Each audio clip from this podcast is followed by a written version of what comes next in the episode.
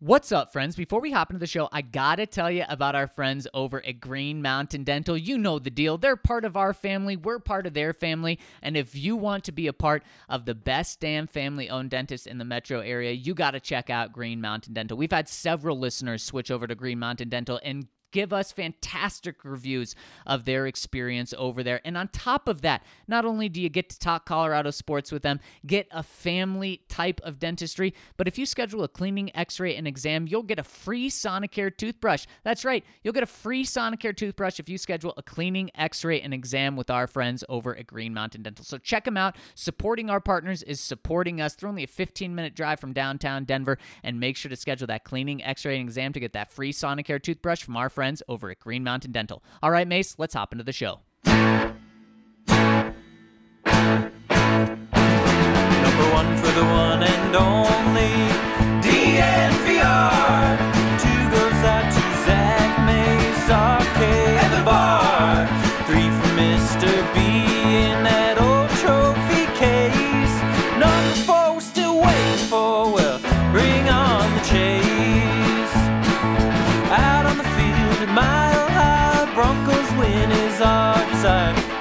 Couple with Breck, Brew, and a friend bleed orange and blue to the bitter end. Come and join us,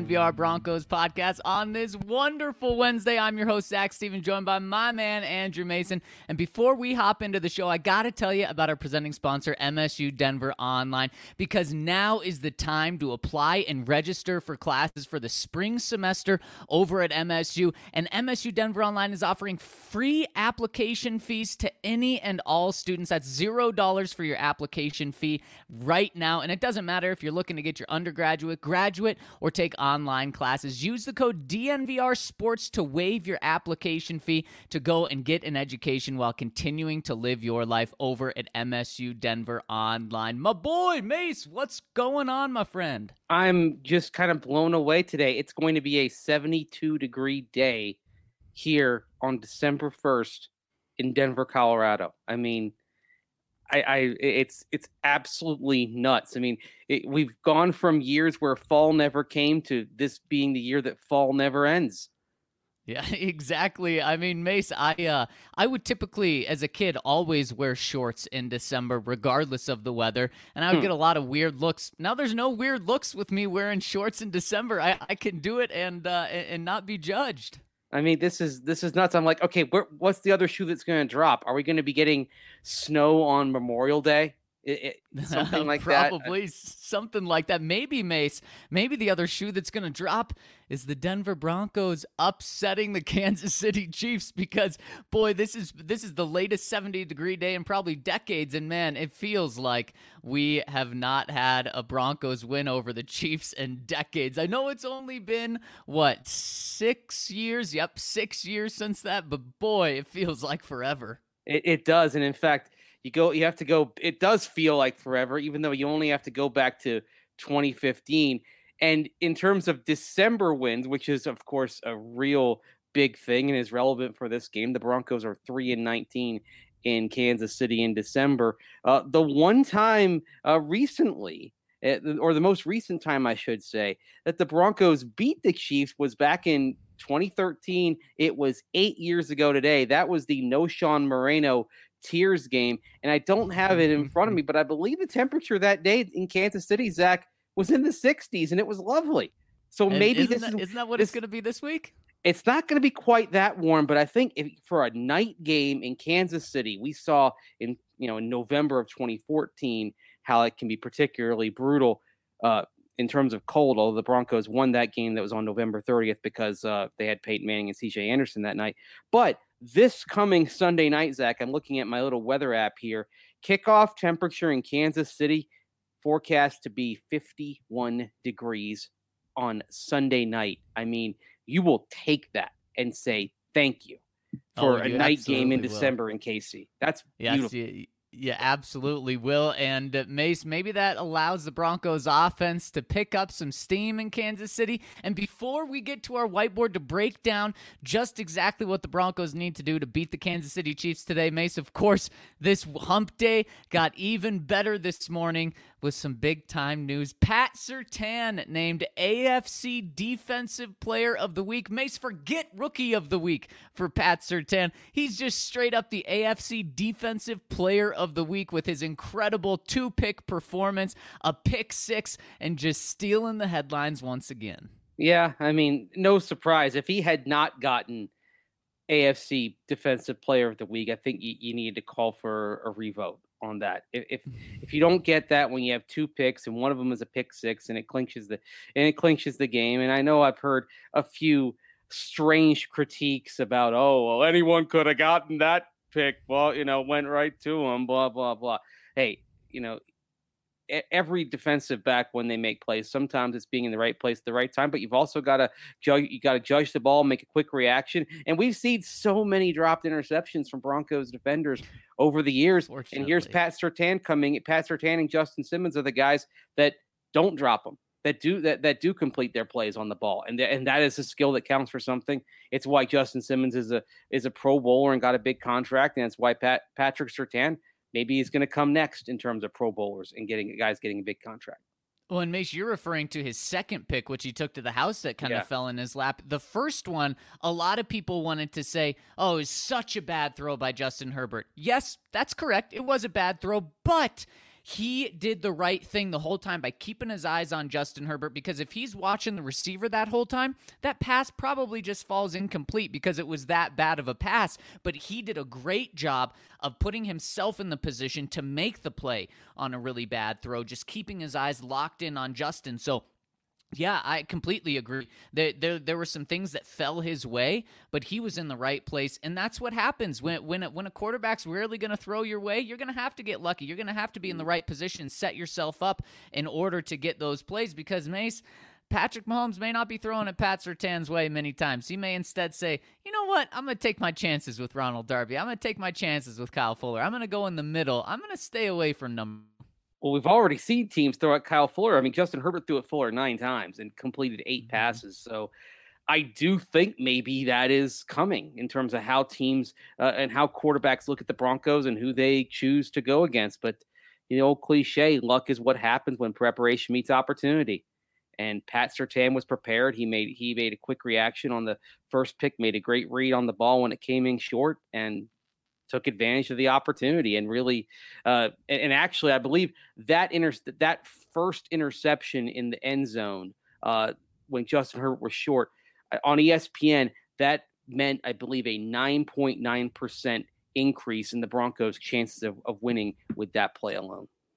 How about that? And what yeah. Pat Surtain did was he took away an, a, a, touchdown right. when the Chargers were driving, and then of course he scored his own touchdown right there. That's all you need to know. That's a 14 point swing in the game, and it wasn't even close. I mean, we, it, the Broncos didn't even need that to win the game, but that just took it to where the Broncos blew the doors off of the Chargers. And Mace, let's jump into our whiteboard to see what the Broncos need to do to maybe not blow the doors off the Chiefs, but beat the Chiefs for the first time time in 11 games. And before we hop into the whiteboard, just want to kind of give a breakdown of the Kansas City Chiefs because you're going to see a lot of numbers about the Chiefs, and there's some things that are going to be a little, uh, let's just say, uh, some things that aren't going to be exactly true about what the Chiefs are. Right now, Mace, they're averaging 25 and a half points per game. They're ninth uh, in the league in scoring. So a good scoring offense, very good scoring offense, but they are not the powerhouse that they have been the past few years with since Andy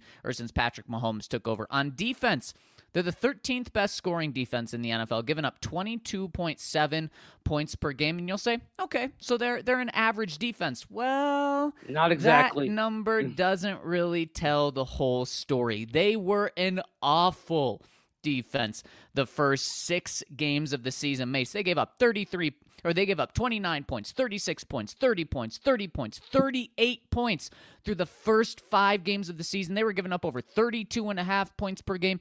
Terrible. They were the worst defense in the league.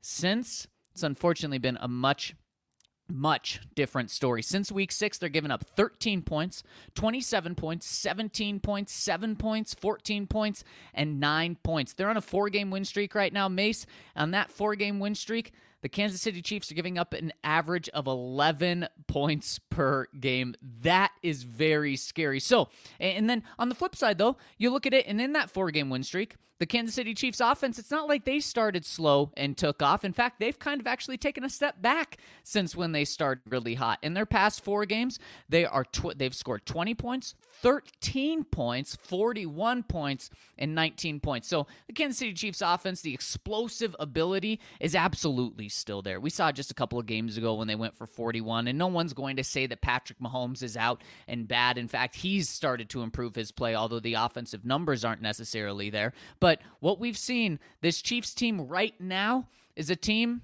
with a good offense, and it's a team with a fantastic defense. And this defense, it's it's playing at an even higher level than it was a couple of years ago when they won when they won Super Bowl 54. And the thing that made the difference for them that transformed the team from just an aerial circus that could that, that could turn the, the scoreboard into an exploding scoreboard like the old Houston Astrodome back in the day. What turned it from from just that to being a complete team was the defense really stepping up in the middle of that season. The Broncos were actually there at kind of the beginning of that in 2019 when the Chiefs held them to six points in that Thursday night game and pulled away despite losing Patrick Mahomes to injury and having to put uh, Matt Moore in there uh, midway through the game and now and we're seeing eh, shades of that again with their defense. The big difference of course is is uh, you know chris jones being able to do what he does best and work from the inside. Uh, credit to the chiefs for bringing in uh, melvin ingram to, to bolster the edge. He's been transformative. And also when you've got a defensive coordinator like steve spagnuolo who's a good problem solver and can figure things out on the fly well he's doing it again here. I mean this this chiefs team don't get caught up in their record. Don't get caught up in their early losses. This is looking like a team that may well have that Super Bowl equation again. I hate to say. Yeah, yeah, exactly. But the the good news is is their offense. I don't want to discount their offense too much because it's still potentially very lethal, but it is an offense that can be slowed down. So, Mace, without further ado, let's get into our whiteboard. And first one, Flag Day would be a good day. Mace, tell me what this is about. Okay, the, I I always like to see who the referee is in in each game. Okay. This game is going to be officiated by a crew led by Carl Cheffers. First of all, Chiefs fans probably shudder a little bit at Carl Cheffers because he was the referee in Super Bowl 55 in Tampa last February. But Carl Cheffers, the significance of him is he is calling more penalties. His crew is calling more penalties than anybody else in the league right now on a per game basis. Mm, boy, And- not what we want to hear. It's not what you want to hear in terms of game flow, and it's certainly not what you want to hear in terms of in, in terms of the Chiefs. Because if you look at, at, at the and I'm looking at total penalties, not just penalties against the Chiefs, but penalties against both teams. When there are 12 or fewer penalties called in a game and Patrick Mahomes starts, the Chiefs are 23 and 4. 13 to 16 penalties, 14 and 4. So the winning percentage drops. 17 or more penalties, the Chiefs are 13 and 7. Obviously, that's still a winning record. That's that's still playing 650 ball, but that's a lot better than your chances of of of when they have 12 or fewer penalties and they're 23 and 4. So the so and this is again not just penalties against the Chiefs, but penalties against both teams combined. And so it's one of those things where pen- the penalties kind of slow the the flow of the of, the game down and Kansas City doesn't want to see that. So Carl Cheffers officiating this game is actually an advantage for Denver.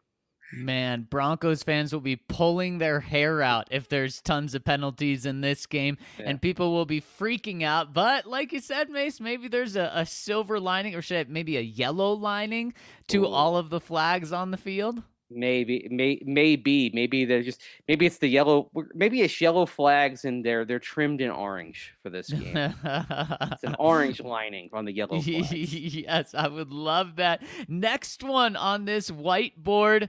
Ain't no lie, baby. Bye, bye, bye. And Oh of my God. course, not just not just a, a great throwback to an NSYNC song, but what I'm talking about is the Kansas City Chiefs are really good. Coming off byes. And now Vic Fangio was asked about uh, Andy Reid being so good coming off byes. He was asked about this on Monday, and Vic said oh, that's probably the case ar- around the league. Probably everyone's better coming off byes. And he's Vic's probably true, right about that. But Mace, Andy Reid is historically good. And let's just look at what he's done with Patrick Mahomes. Uh, since Mahomes has started, the Kansas City Chiefs and Andy Reid are 7 and 0 coming off byes in the regular season and postseason included undefeated. That is more than just being really good. That is being undefeated. That is incredible. So, I'm not just saying that to scare you. I'm saying that because I think that means the Chiefs are going to be ready to come out to play. They're not going to be slow, or they're not going to be off to a slow start. They're not going to be rusty. So you need to punch them in the mouth first. Now, we're going to get to running the ball and the importance of that, but I'd like to see the Broncos try to take a big shot early in the game to slow down that momentum. To to to instead of the Chiefs punching you first coming off their bye, you're the one punching the Chiefs.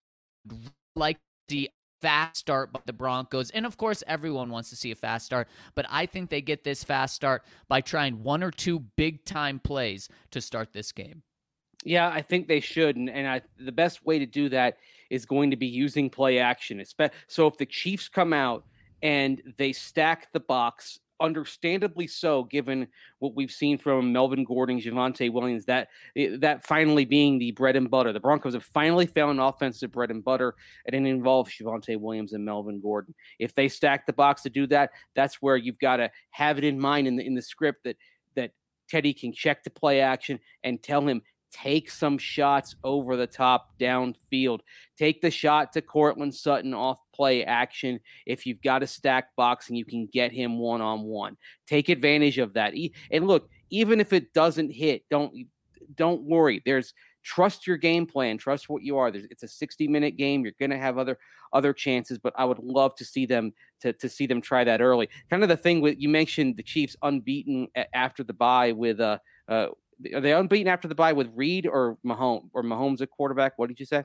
Yep, in the, Mahomes era. It, so yeah. with, with Mahomes as his quarterback. Yeah, because like the th- one of the things that kind of uh, led to this post bye legend was back in Philadelphia. The first two teams that he had that were sub 500 were 99 and 2006. So he's had bad teams. What did they do? They won after the bye. mm, and in fact, yeah. if I'm not mistaken, it was the 06 Eagles when they or the 05 the the 05 Eagles, pardon me, they went 6 and 10 after they went to the Super Bowl and the team that they beat after the bye was a very good Charger team. So it they're they're even bad Eagle bad Andy Reid teams play well after the bye. You've got to expect their best. It's it's part of it is he's just a really good game planner and yeah. that's why he's he's in year 23 as a, as a head coach. So the, the other th- that's why I would also expect the Eagles to have or the Chiefs, pardon me, to have a game plan that really go that really goes in line at attacking the Broncos' strengths. I think they will try to force Teddy Bridgewater to throw. Yep. Yep, I I absolutely think so too. And Mace, we saw a fantastic game plan from Vic Fangio this past week. He is going to have to have that good of a game plan this week to give the Broncos a chance. In order when when the Chiefs try to punch it first, the Broncos defense is going to have to punch back. And Mace, before we get further in this whiteboard, let's hit a super chat that just came in from Jelly. Says realistic options for starter and backup backup quarterback in 2022 upcoming season. Hashtag DNVR squad. Thank you so much for rolling with us, Jelly. Jelly. And what I'll say, Jelly, is we'll answer this right now, but if you want a really in depth answer, why not check out yesterday's pod? You can find that anywhere that you find podcasts. Just look up Broncos, will be the first one that pops up there. And we really talked about this in the second segment, but essentially, I think a realistic option for the Broncos starting quarterback next year is Teddy Bridgewater, with the backup being a first round pick. Yeah, I'll, I'll even go specific. I would say Teddy Bridgewater, if I were betting on a single potential outcome for, at quarterback for the Broncos next year, I would say Teddy Bridgewater is the starter and Kenny Pickett, currently at Pitt, is the backup. I love it. And and you know, Teddy Bridgewater when we say that, it probably gives a lot of Broncos fans chills down their spine. They're like, "No!" But then we say the uh, first round backup or Kenny Pickett, uh, I think they say, "Oh, okay, I can get behind that plan. Well, well, that's the, of course, and this is what they should have done years ago, right? I mean, yeah. you go back to 2018, people would have been fine with Case Keenum if you had handcuffed him with Josh Allen. Yeah, would have been exactly. like great. Yeah, big time, man. That would have been a world of difference for Oh. sure. And Mace, the Chiefs certainly should not be sleeping on the Broncos, but something they should be sleeping on is the snooze sleep Oh, mattress, the snooze flip over with our friends at Snooze Sleep. And what the snooze flip is, it's the most universal mattress on the planet. You can customize your sleep experience to fit your needs. What what it is is it's a four in one mattress. One side of the bed is firm, one side of the bed is soft. Then they have uh, a, a a cover, a reversible cover with one side that's cool and one side that's hot, so you can mix and match whether you want cool uh, and soft, whether you want hard and hot. You can mix and match that with the Snooze Flip. And here's an awesome thing about our friends over at Snooze. They're a Colorado company, Colorado based, and you guys know how important it is to support local. You can do that with our friends over at Snooze at Snooze Mattress. So you can go to snoozesleep.com to get your straight door and they're hooking DNVR uh, listeners up. If you use the code DNVR over at Snooze Sleep, you will get $250 off a queen mattress and $250 off an adjustable base. That's a savings of $500. And if you get a king, they'll double it. You'll get $500 off that mattress and $500 off the adjustable base for savings up to $1,000. So check them out over at snoozesleep.com and use that code DNVR to get the comfiest and most versatile mattress out there. Also, first of all, when you said all the, the stuff about the hot side, hot, cold side, cold, you're probably too young to remember this, but older listeners may remember a McDonald's burger that advertised itself eh, eh, being in two compartments, so the hot part stayed hot and the cold part stayed cold. So I'm thinking of like a as you're talking about the snooze, I'm thinking about the McDLT, a short-lived commercial. You should, if you YouTube, if you uh, look up the McDLT ad on YouTube, you'll find George Costanza, Jason Alexander singing about the burger. But I digress.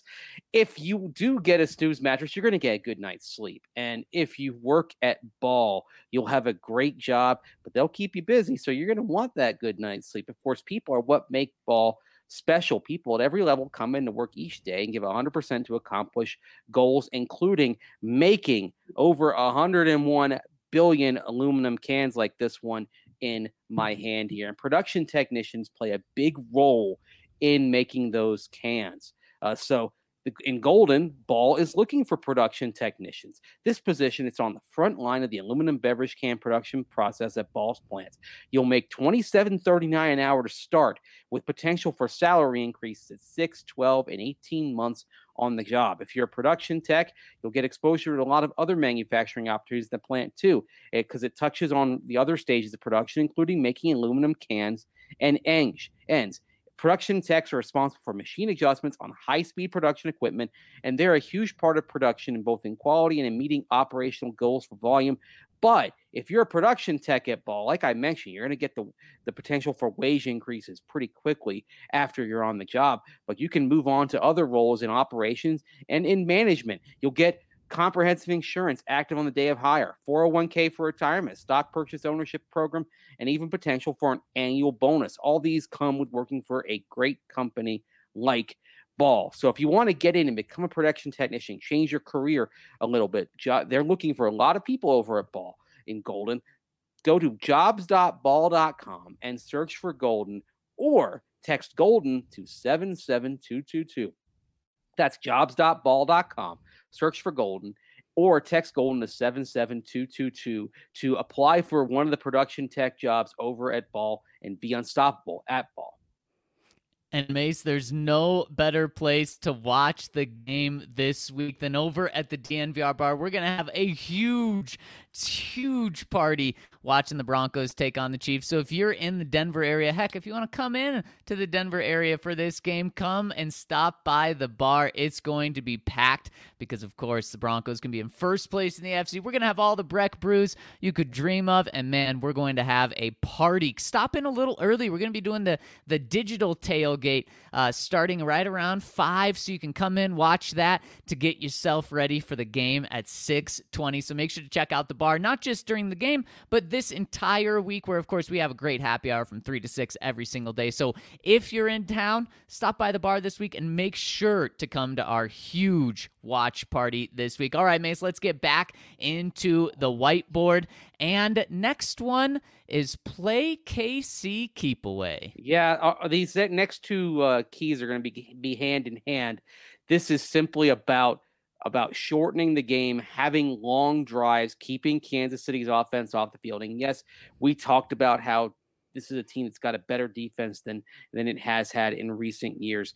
But there's a magic number involved. There's always a magic number involved. Opponents that hold the ball for 34 minutes against the Chiefs in a in a regulation game. 34 minutes when Patrick Mahomes starts. If you do that, guess what?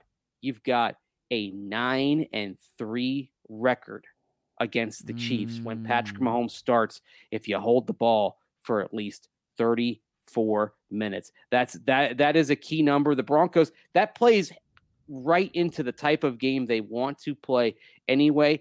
Yes, you want to have the you want to have the deep shots, but if you have those deep shots early, you know what's going to happen is Kansas City's going to have to take somebody out of the box, and then you're going to be able to do what you want to do, which is give a heavy dose of Javonte Williams and Melvin Gordon on the ground, and to keep that clock tick tick tick tick ticking down, and limit the opportunities for Mahomes to do his magic on offense.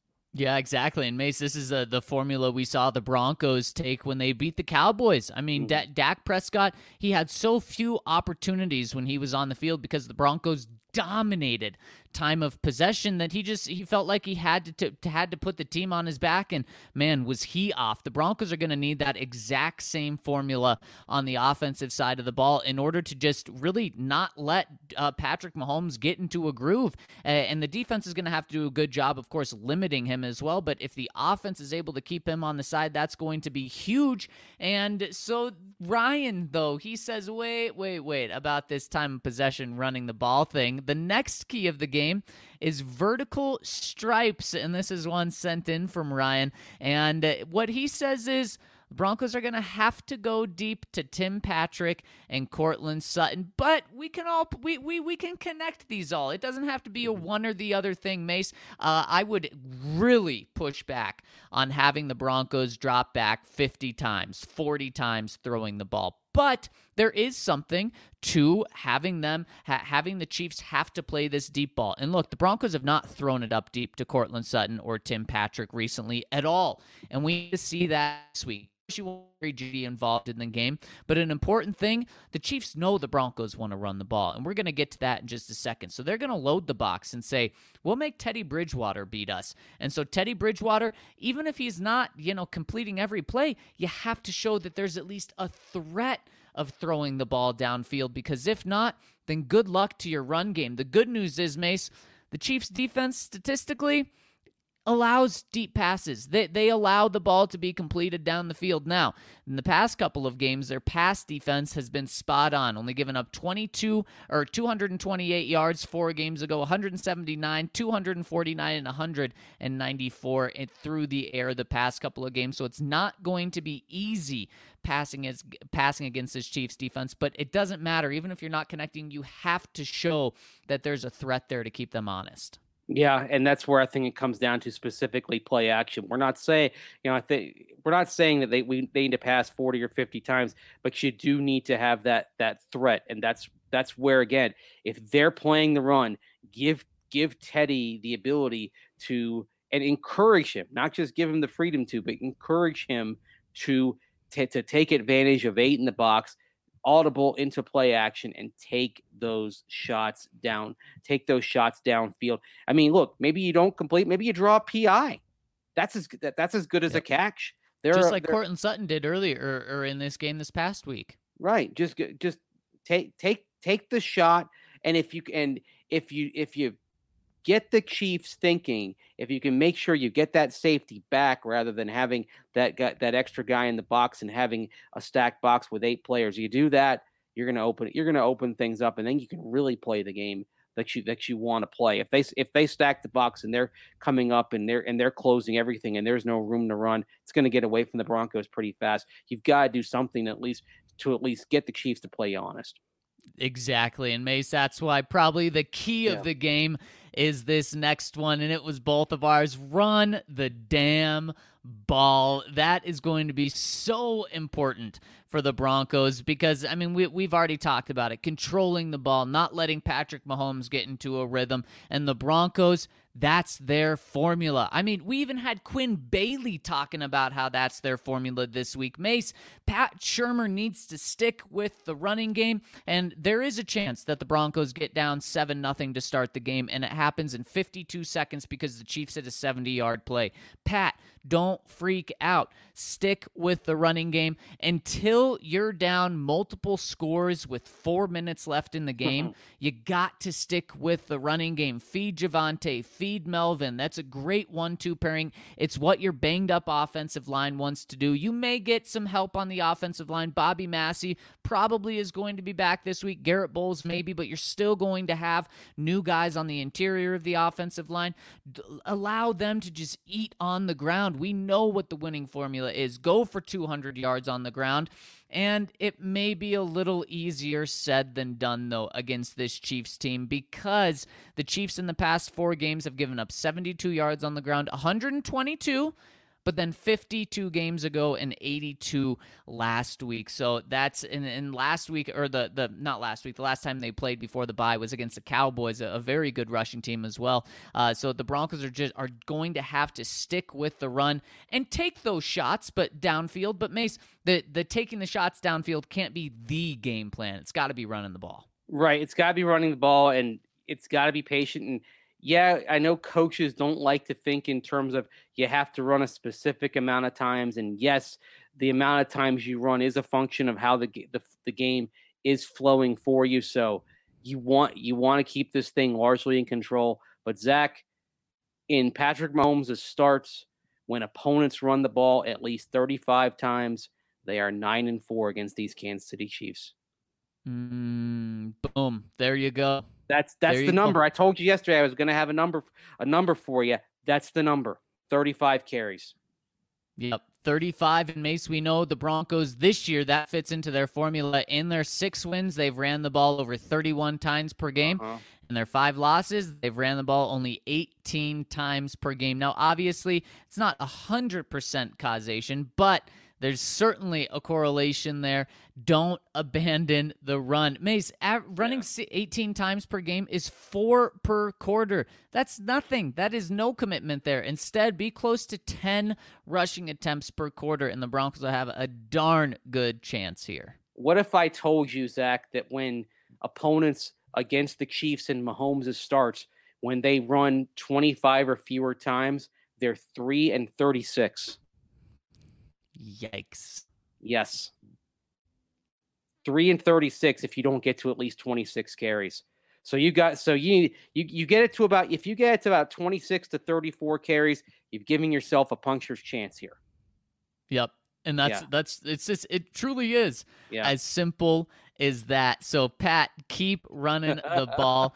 and Mace final whiteboard here coming in from Ryan again. This one is just the tip. And boy, it seems quite spicy off the top. But we're talking about Shelby Harris, Dre'Mont Jones, Mike Purcell, McTelvin getting their hands up at the line of scrimmage because Mace, we know how hard it is to take down Patrick Mahomes. We all remember Von Miller chasing Mahomes and somehow Mahomes getting away and then Mahomes throwing a left-handed pass in Denver to beat the Broncos a couple of years ago. It is very hard to take down Patrick Mahomes. So if you're not able to take him down, you know what the next best thing is? It's tipping the ball at the line of scrimmage. Bill Kollar a lot of the time says that uh, says that tip balls are just as good as sacks, and so the Broncos are going to have to really capitalize on that. Last year we saw Shelby Harris run 70 yards downfield in order to tackle Tyreek Hill. This year we need him to jump about 70 inches every single time Patrick Mahomes throws a pass in order to tip it at the line of scrimmage. Exactly. And uh and, and look, I mean, the more you do get to Patrick Mahomes, the better your chances of winning. If you teams that have sacked Patrick Mahomes three times in a game in, the games that he started, Zac, they are. Let's see, they have one, two, three, four, five. They have they have six wins and uh, one, two, three, four, five. They have six. They have six wins and ten losses. That's not great. That's better than that's better than the percentage otherwise. So it does help you to try to get to them.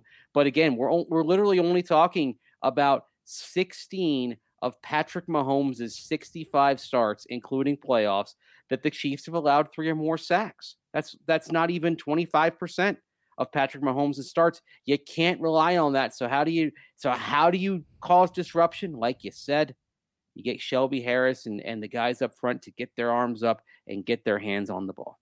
Yeah, exactly. And then that's going to allow some lucky opportunities for maybe Pat Surtain, for maybe Kenny Young, heck, for, for maybe DeShawn Williams. He had a pick last year off a tip. That's what the Broncos are going to need because not only does it guarantee an incomplete pass pretty much, but it allows the ball to be up in the air and allows guys to be in the right position to get interceptions. And Mace, the Broncos are, are, are simply going to have to get an interception or a turnover or two in order to keep up with these Chiefs with the, with the way their defense is playing. Short fields are going to be key for the Broncos offense. And so getting your hands up, making the ball go other ways than it should is going to be huge for this game. So those are the keys. Those are the whiteboard Wednesday keys for the Broncos to win. In the comment section right now, if you guys are watching live, first off, hit us with the thumbs up. Jump over to YouTube where you can really participate in the comment section. And once you're there, let us know which one you think is the biggest key of the game, or let us know if we missed a big key of the game.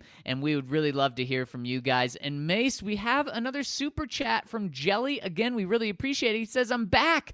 Love you guys. Realistic options for head coach and offensive coordinator and defensive coordinator. Hashtag DNVR. Don't miss. Well, Jelly, I, guess- I mean, you, you got to check out our pod from yesterday. We, we, we talked about this as well, but we'll hit you with it again. And I mean, you, you keep looking at other options, Jelly, not Teddy Bridgewater, not Vic Fangio, but I believe if the Broncos beat the Chiefs, Vic Fangio is your most realistic option to be the head coach next year. Yeah, I, I, he is. I will maintain what I what I believe, and just based on, on what I've heard, that uh, this this does not make it. This does not make him safe if if they win, and there's more. There's going to be more left to be done. I look, and again, if if they win this and they fade down the stretch, this is going to be a nice memory, but it's going to be overshadowed by an opportunity let let down. So I guess I'm I'm trying not to be kind of a hot, kind of locked in the moment here. I'm trying to have a, a big picture. Real, but anyway, realistic options for uh for for head coach. I mean, I know we say the name Dan Quinn a lot, but there's a history with him and George Paton, and George has kind of shown that he likes he likes people he knows to some degree. Mm-hmm. Like, you know, for example, you look at Stephen Weatherly, had trade for him, had him in Minnesota. Kenny Young, fellow UCLA alum, like George Paton, did some scouting work on him. Teddy Bridgewater was part of drafting him in 2014. So I think if you're looking for potential coaching candidates, that's why names like Dan Quinn and Darrell Bevell, the offensive coordinator and former interim head coach of Jacksonville, former interim head coach in Detroit last year, these names come up because George Paton knows them and has worked with them. Leslie Frazier in Buffalo is another defensive coordinator who was the head coach in Minnesota, is another name who's pro- who would probably pop up if the Broncos move on. Yeah, and and Mace people are saying we want young, we want offensive guys. Well, you just look at who the Vikings had: Mike Zimmer, not young, uh, and also not an offensive guy, a defensive guy. So again, that's why Vic Fangio. And, and if you want our full conversation and debate why Mace doesn't think uh, that Vic Fangio is safe after this game and why I do, I, I recommend you check out yesterday's pod. I think it was a great conversation. We actually, our pod poll, Mace, yesterday was about it, and it showed that we had a good conversation because it showed that Broncos country is split evenly. We put out the poll if the Broncos beat the Chiefs on Sunday, do you think Vic Fangio will be Denver's head coach in 2022? We had almost 2,000 votes in it. 45% said yes. 45% said not necessarily, and 10% said no. So, I mean, it was just split right down the middle. So, I'm happy that we were able to uh, represent both sides of Broncos country. So, realistically, that means 55% don't think he's he's safe even with a win. Well, I mean, kinda, the people that say no, that I mean, Mace, you didn't you didn't say no. I'm in I'm in uh, a not the, necessarily camp. That's the thing, right? Like, the the, the people that yeah. said no will never be behind Vic Fangio, and we know that that's not the case with George Paton, Mace. And and, and, and never in our conversation yesterday did yeah. you say there's no chance that oh. Vic Fangio's back. Yeah, it's just it's just they need more data. This is real. This is really um unless there's a weird funky tiebreaker. This is almost certainly going to be about making the playoffs. And so that again, and and the other thing is I've I've seen enough late fades that knock team knock Bronco teams out of the playoffs to know that as good as beating the Chiefs f- would feel right now, if they if they lost it by losing division games down the stretch, Broncos country would be hurting, and that would really cast a pall over everything down at UC Health Training Center. Mace, you're trying to, but you're trying to lure me into a conversation and debate that we had yesterday. I am not going there I know right you're now. Not go- so, I know you're not I, going there, but I'm I recommend like, that you check yeah, out yesterday's I'm, pod definitely because we have great conversations. Yeah, I, I've, I just I remember seasons like 08 and how. No, Mace, you, you keep going down. You, I'm not going down. I'm move. just saying why. we we got to move on now because I got to tell you about the best uh, cell phone experience out there, and it's our friends over at Mint Mobile. And what they're doing is they're offering monthly plans with unlimited talk, unlimited text, and your data plan starting at just fifteen dollars a month. And you're saying, "Whoa, what's the catch here?" There is no catch. The only catch is you can't go into a store to buy this. What you do is you go to mintmobile.com slash DNVR in order to sign up for this. And what they do is they send you a SIM card. Comes in a really cool package. They send you a SIM card. You take that SIM card, put it in your existing phone. So one, you get to keep your own phone. Two, you get to keep your phone number. Then you download an app and it sets you up just like that. It's that easy. You don't want to go to, into a store anyways. You want it sent straight to your house. And that's what they do over at Mint Mobile, and they are offering, if that good enough for you, they're offering an incredible deal. If you buy the first three months now, then they'll give you the next three months for free. So not only are you slashing your cell phone service uh, by over half, but then you're getting 50% off of that. Guys, I signed up for Mint Mobile using that code DNVR, going to mintmobile.com slash DNVR, and it really is as simple as that. They sent me a SIM card, I put it in my phone, downloaded the app, and boom, I'm off and running with the exact same cell phone service that I had before,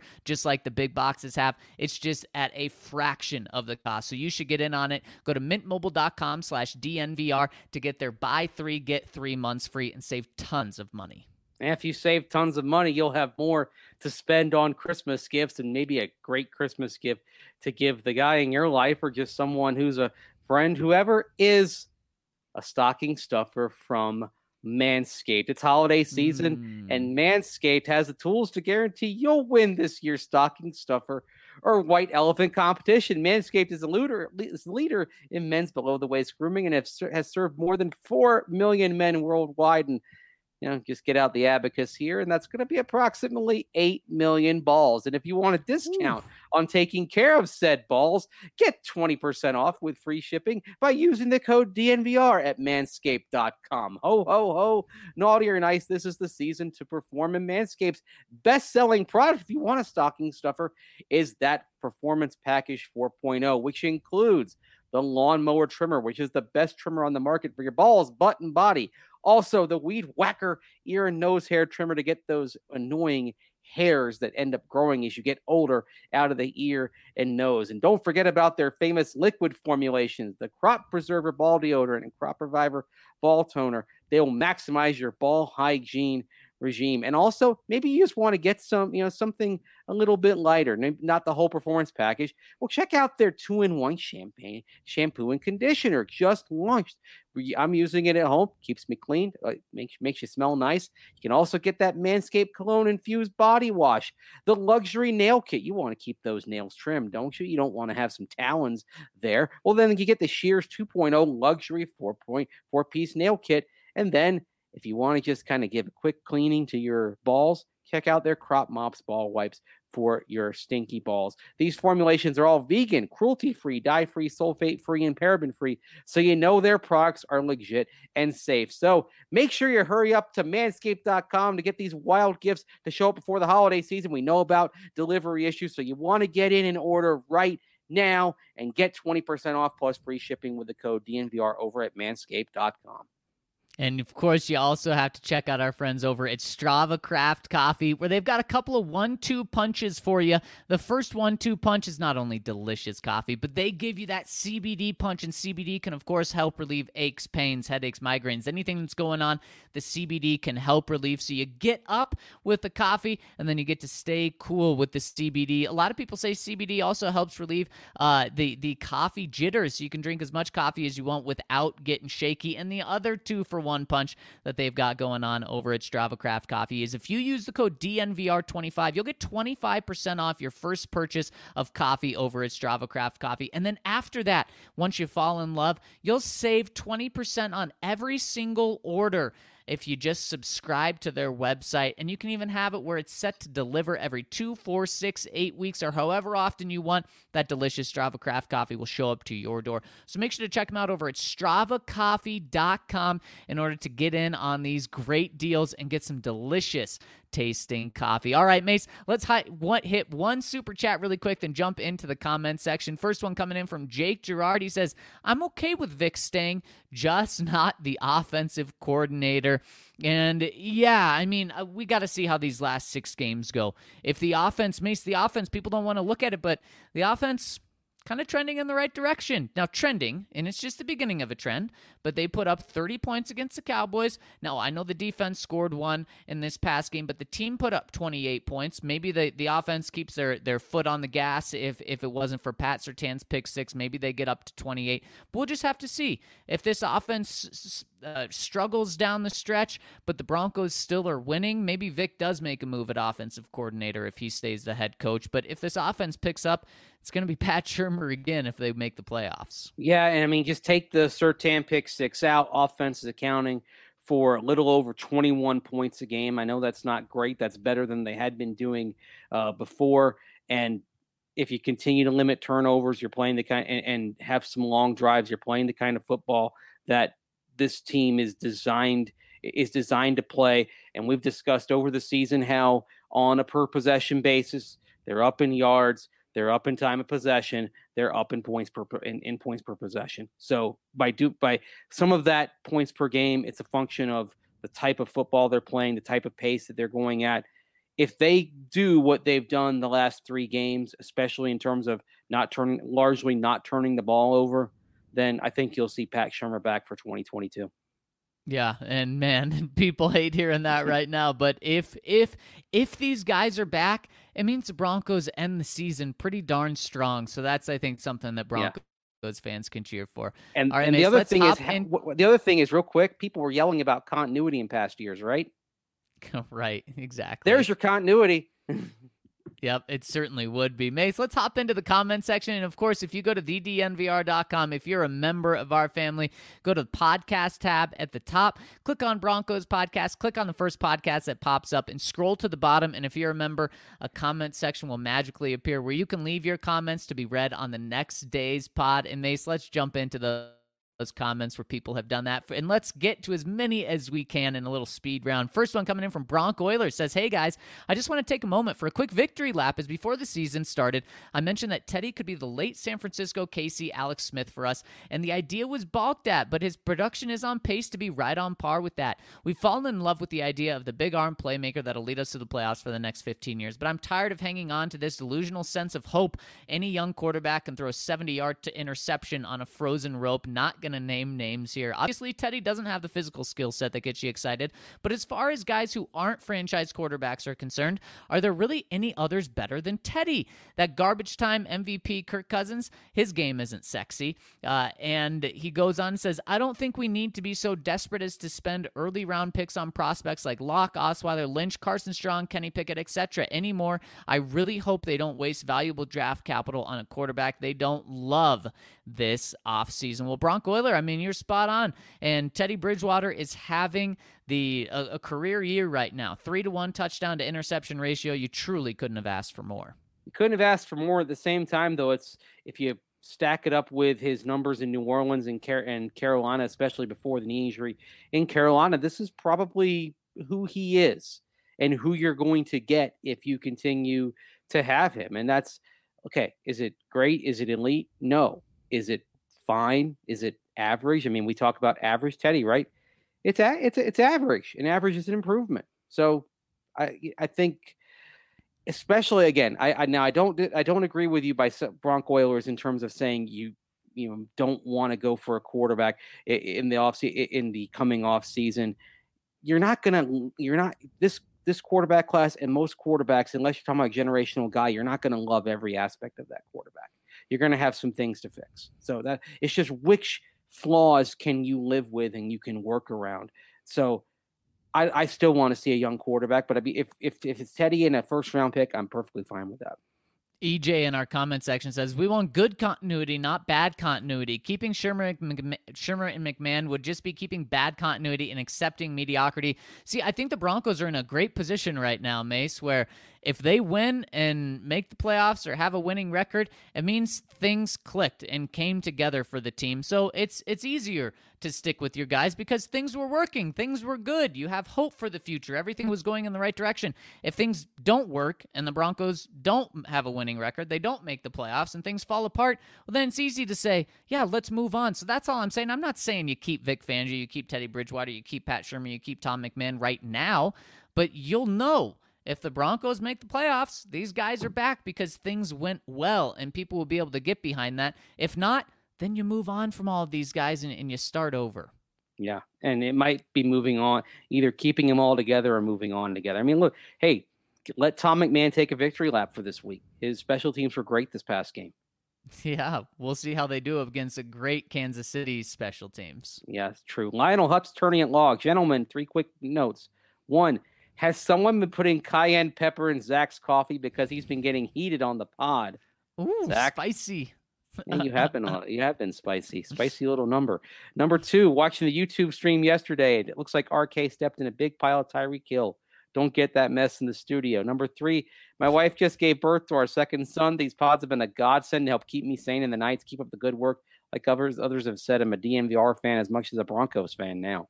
Man, that is way too cool on Lionel Hutz attorney a lot. And congratulations to having another kid. And man, we're so happy to be rolling with you. Thanks for letting us be mm-hmm. part of your family and in your household. Next yep. one from Rick DV12.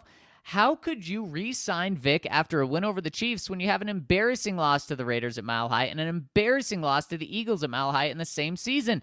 It just shouldn't happen. Well, Mace I mean, you're looking at like a 15 and team. You can probably find embarrassing losses for what 95% of the teams in the NFL. I mean, uh, you you can't just say you're not going to stick with the coach because of an embarrassing loss and disregard the rest of what he's done. I mean, the 2015 Broncos won a Super Bowl, and they had a blowout loss to the Chiefs at home, and they an embarrassing fall from ahead loss to the Raiders at home. I mean sometimes these things happen. That's why, right. good or bad, you can't get caught up in individual results. You have to kind of step back and view the and view the big picture, which is part of why I'm like it. I'm very much in the not necessarily camp on Vic being safe if they win. I think uh, uh, euphoria fades. I think you get a little bit of a clear mind, clearer head when you're able to look at the bigger picture of a See, season. Mace, you're trying to just continue to bring this conversation in, but I have to defend myself here really quick because I'm not just looking at a win over the Chiefs. I'm looking at a Broncos team that would have that would be what three and one in their past four, four and one in their past five. If they're able to beat the Chiefs, that they would have beat the Cowboys in Dallas. They would have beat the Chiefs in Kansas City. Got a huge monkey off their back, and on top of that, they're seven and five. They're first place in the AFC West. So yes, I agree. You can't just look at one game and decide everything off that. But if you take a step back, everything's going in the right direction if they're able to beat the Chiefs as well. Well, as EdVed796 said, let the man talk. Hashtag free mace. the Danimal says, wait a second. Sacks, tackles for a loss, interceptions, a pick six? Has anyone looked at the possibility of there being a theory that playing with the lead helps the defense? Maybe we could call it the formula. For the love of God, someone get Vance on the phone and tell him it works. Or on second thought, let's not interrupt him as he's probably in the middle of a great week of practice. All I'm saying is let's keep this unfamiliar winning thing going, but also pray that Shurmur chooses to pursue his lifelong pro bowling dream this summer and we hire the next young uh, badass offensive coordinator who knocks it out of the park for 22 and steps up when the head coach when Vic hangs it up uh, and and decides to direct Hallmark movies in the off season. Uh, what do you guys think? Is that too much to ask? Also says The Rock buys the team. Hey, I would love that. I think everyone likes The Rock. Doesn't doesn't isn't he working on a football league right now, or is that falling apart? Um, I yeah, I think he may be, but still, let's Yeah. just bring him into the NFL and get him to buy the Broncos. Hey, and then uh, he- and then he goes to the he goes up to the podium and he and he and people are happy and, he, and all he can say is, "What can I say except you're welcome." Ah, be the- that one went over my head, Mace. Uh, Not- you haven't. se- Oh, eh, if you have kids, you got it. I'm sorry that because it's from a Mm. it's from Moana. He he plays Maui Mm. in the Disney animated movie Moana, and that's that's that's his song. It's uh, anyway. I just It was I love beautiful, Mace. I just didn't get it. Oh, eh, thank you. Beautiful. I like that. But oh man, I, I would actually like to see Vic. Uh, if Vic was given free reign on a Hallmark Christmas movie, what he'd come up with? Maybe maybe he'd want to explore my uh, um, lights on the route tree uh, treatment that I've had, that I have. and Kale, our super producer Kale in the background's mad at me for not seeing Moana either. So maybe maybe it's on me, Mace. Well, a lot of a lot of the Disney movies are basically musicals, and Yeah, Ka- and. Kale is a is a musical theater expert. Mm-hmm. Yes. Absolutely. So So, you- you- you're you're right. It makes sense. And uh, Kayla, I apologize for not uh, not seeing it. Next one coming in from Ivory Hotlines. Good morning. As Sunday approaches, I am making sure I am stocked on the essentials. I will begin my mornings with Strava Craft coffee, setting up my parlay through DraftKings Sportsbook, and a shower in which I will make sure I am freshly manscaped. Later in the afternoon, I will fill up on Hassel Cattle Company burgers and Breck brews. But don't worry, I can afford this because I finance through Chevalier. All but all thanks to MSU Denver for providing me the proper education, allowing me to pursue to pursue my career at Ball Aluminum Company. This is where I am a full-time tech working alongside my beloved coworker Aunt Julie. I have to say that the best investment I have made in 2021 is subscribing to DNVR and becoming a member. That's compared to the 20% off I made at the at my Roth IRA this year that has allowed me to comment and drink member-sized beers. All right, I think I hit them all. Zac Mace, RK, you guys made my day. I think the Broncos are going to win in a good game, 27 to 19, Denver. Let's see how this prediction pans out. Blue and orange all the way from the Bay. Love your California fan. Man, Ivory Hotline, what a comment. We love you right back. That was fantastic. That was that was fantastic. Thanks, and uh, I think you got almost everybody in there and the sponsors. Nicely done. Yeah. LDJ. So I'm a thousand percent team Mace, although I empathize with you, Zac and Ryan. Dude, Mace is right.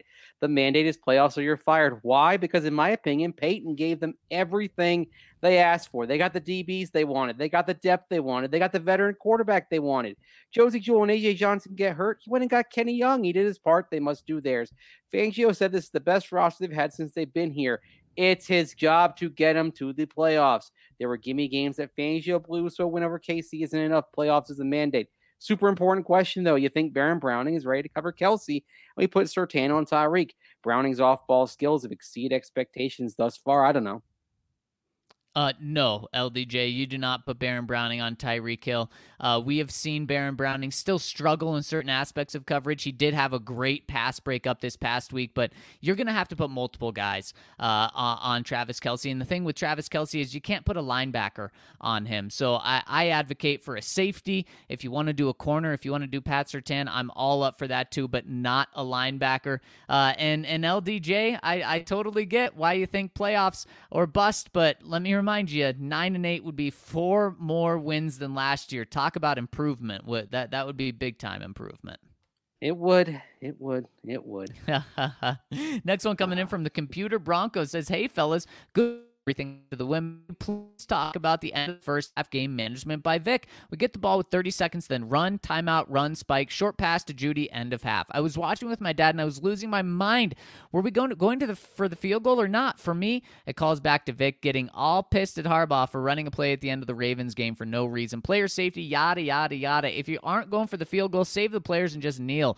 If you are, pass the ball for God's sake. Thank you. Yeah, that was a, a head scratching moment. And uh, after the game, or I believe it was on Monday, Vic just said that he he thought the uh, plays were going to be were going to have different outcomes, and he wanted to save a timeout for later. So it didn't make sense in the moment, and who knows if the plays go different, if it looks a lot better. But yeah, it, it wasn't a good look. It wasn't a good look, and especially it was clear that they didn't have confidence in Drew Lock, right? I mean, so yeah, that's where I think it should have been just quick, just quickly running it out, getting to the half, and moving on.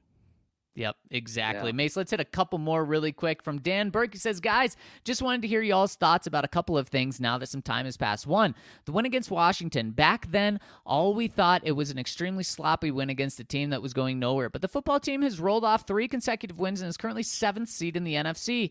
Is this win a bit more impressive in hindsight? I think you're Definitely. right. I think it's a think it's a great point, Dan Burke. And he says, too, the Von Miller trade. Rams are 0 3 since the trade was made. Broncos are 2 1. It's getting close to the point where the Rams' second round pick will be earlier than the Broncos one. Holy smokes, that is wild, oh. Dan. Two great points. Yeah. Von Miller's personal six game losing streak in games that he's played in is going to end on Sunday when the Rams go against the Jaguars. Yeah, you're you're probably right. Yeah. If not, it is not just time to panic in LA. it, it whatever is worse than panic is time to do there. Well, I mean, they're probably panicking looking at some of some of the throws that are coming off of uh, of Matthew Stafford's hand. I mean, yeah, and the reports that he is he's literally a broken human being. Yeah, that's like in every way. Like needs yeah. a body cast. Oh, this is yeah, rough. it is. It is rough. Denver Wolf says, "Hey boys, do you believe Surtain has done enough to be in serious contender for the Pro Bowl? Aside from J.C. Jackson, there has not been a whole lot of great corner play in the AFC. Thoughts? Absolutely. Pat Surtain should be in the conversation uh, for Rookie of the Year. He should be in the conversation for the Pro Bowl without a doubt." Yeah, I mean, I mean, I think Parsons is going to be the defensive rookie of the year because mm-hmm. there are going to be no, more numbers. The thing, if for for Surtain to really be pushing for these honors, a big game in the spotlight on Sunday night would go a long way toward his cause. Man, you pick off Patrick Mahomes. Yeah, the same game you just had, you have that this coming week. Yep, then he will legitimately be in that running for Rookie of the Year. But I agree, uh, there's no doubt Micah Parsons is a front runner. Yep. And Mace, last one here coming in from Kamish Gordon 710. Just bought tickets for a quick trip home for the Chief game in January. Hopefully that's a relevant one as well. I'll try to make it to the tailgate either way. Man, we'd love to see you, Kamish Gordon. He says on the subject of job security, I'd be fine giving Vic another chance if we remain competitive this season. But let's assume that happens. I'm wondering what Shurmur's job security looks like. I would hope that even Vic can see that his guy has not accomplished what he brought him in for. Do you think Paton would make a new offense uh, offense for a court a condition for Vic coming back. That way, he would at least give him some of his guys on the staff if things go south next year. Oh, good question. Good question. Good question. Um, I think it depends on yeah. what happens it, the the back stretch of this year. Uh, yeah. And it, does the offense pick up? If so, then they're going to go with continuity. They're going to give this whole staff one more year. If it doesn't pick up, but the defense looks good and the Broncos are winning on on the back of the defense, then yeah, maybe you do see a change because Pat Shurmur would be have given two years at, at this job. The thing is, though, it's if you really if you kind of dive into like the the the data of like the football outsiders had has with their uh, DVOA in turn you know they've actually got the Broncos offense operating at a at better numbers over value than the defense has and the defense has been maddeningly inconsistent so that would require the defense showing a consistency that we haven't seen over the course of the year and the offense probably taking a little bit of a step back over can it, and if it takes a step back but the defense plays well, then yeah, I could see that that change happening. But uh, if the overall trends of the season continue, I don't think it would be like that.